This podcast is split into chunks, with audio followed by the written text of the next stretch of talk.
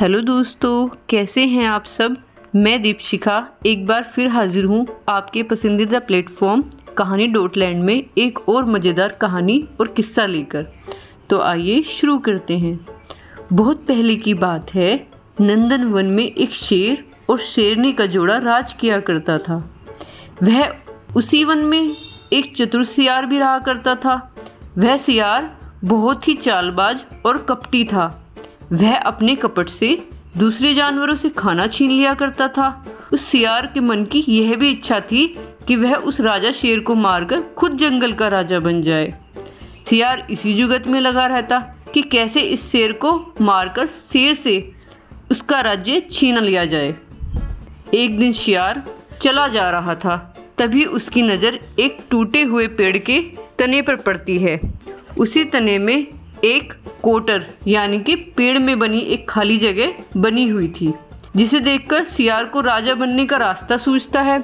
अब सियार ने एक ऐसा वक्त खोजा, जब शेर अपनी गुफा से बाहर शिकार करने के लिए जाता है। तब वह शियार शेर की गुफा के पास जाकर रोज एक ही बात चिल्लाता, दम है तो बहारा, आकर मुझसे टकरा। अब कुछ दिनों तक तो यूँ ही चलता रहा। शेरनी उसकी बात सुनती रही, क्योंकि शेरनी का बच्चा भी छोटा था। तो वो सोचती कि पता नहीं कौन सा खतरनाक जानवर है, जो यहाँ आके जंगल के राजा को भी ललकार रहा है। रोज यही होता देख, शेरनी से भी रहा ना गया। आखिरकार वह सब कुछ शेर को बता देती है कि कोई दुष्ट जानवर रोज आता है और आपको लड़ने के लिए ललकारता है और कहता है, दम है तो बहारा, आके मुझसे टकरा। यह बात सुनकर शेर को गुस्सा आ जाता है और वह गुस्से में बोलता है, आज मैं बाहर जाता हूँ, जाके उससे टकराता हूँ। अब रोज की भांति सियार उसी समय गुफा के बाहर पहुंचकर वही बात कहता है। मगर आज शेर अंदर ही था। सियार की आवाज़ सुनकर शेर दहाड़ लगाता हुआ बाहर निकलता है। सियार भी इसी मौके की तलाश में था। अब शेर शियार को कहता है, मूर्ख शियार आज तेरा अंतिम समय आ गया है। और तूने खुद ही अपनी मौत को ललकारा है।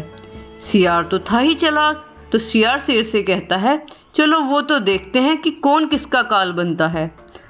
अब शेर को यह बात सुनकर और भी गुस्सा आ जाता है और वह सियार की ओर दौड़ने लगता है।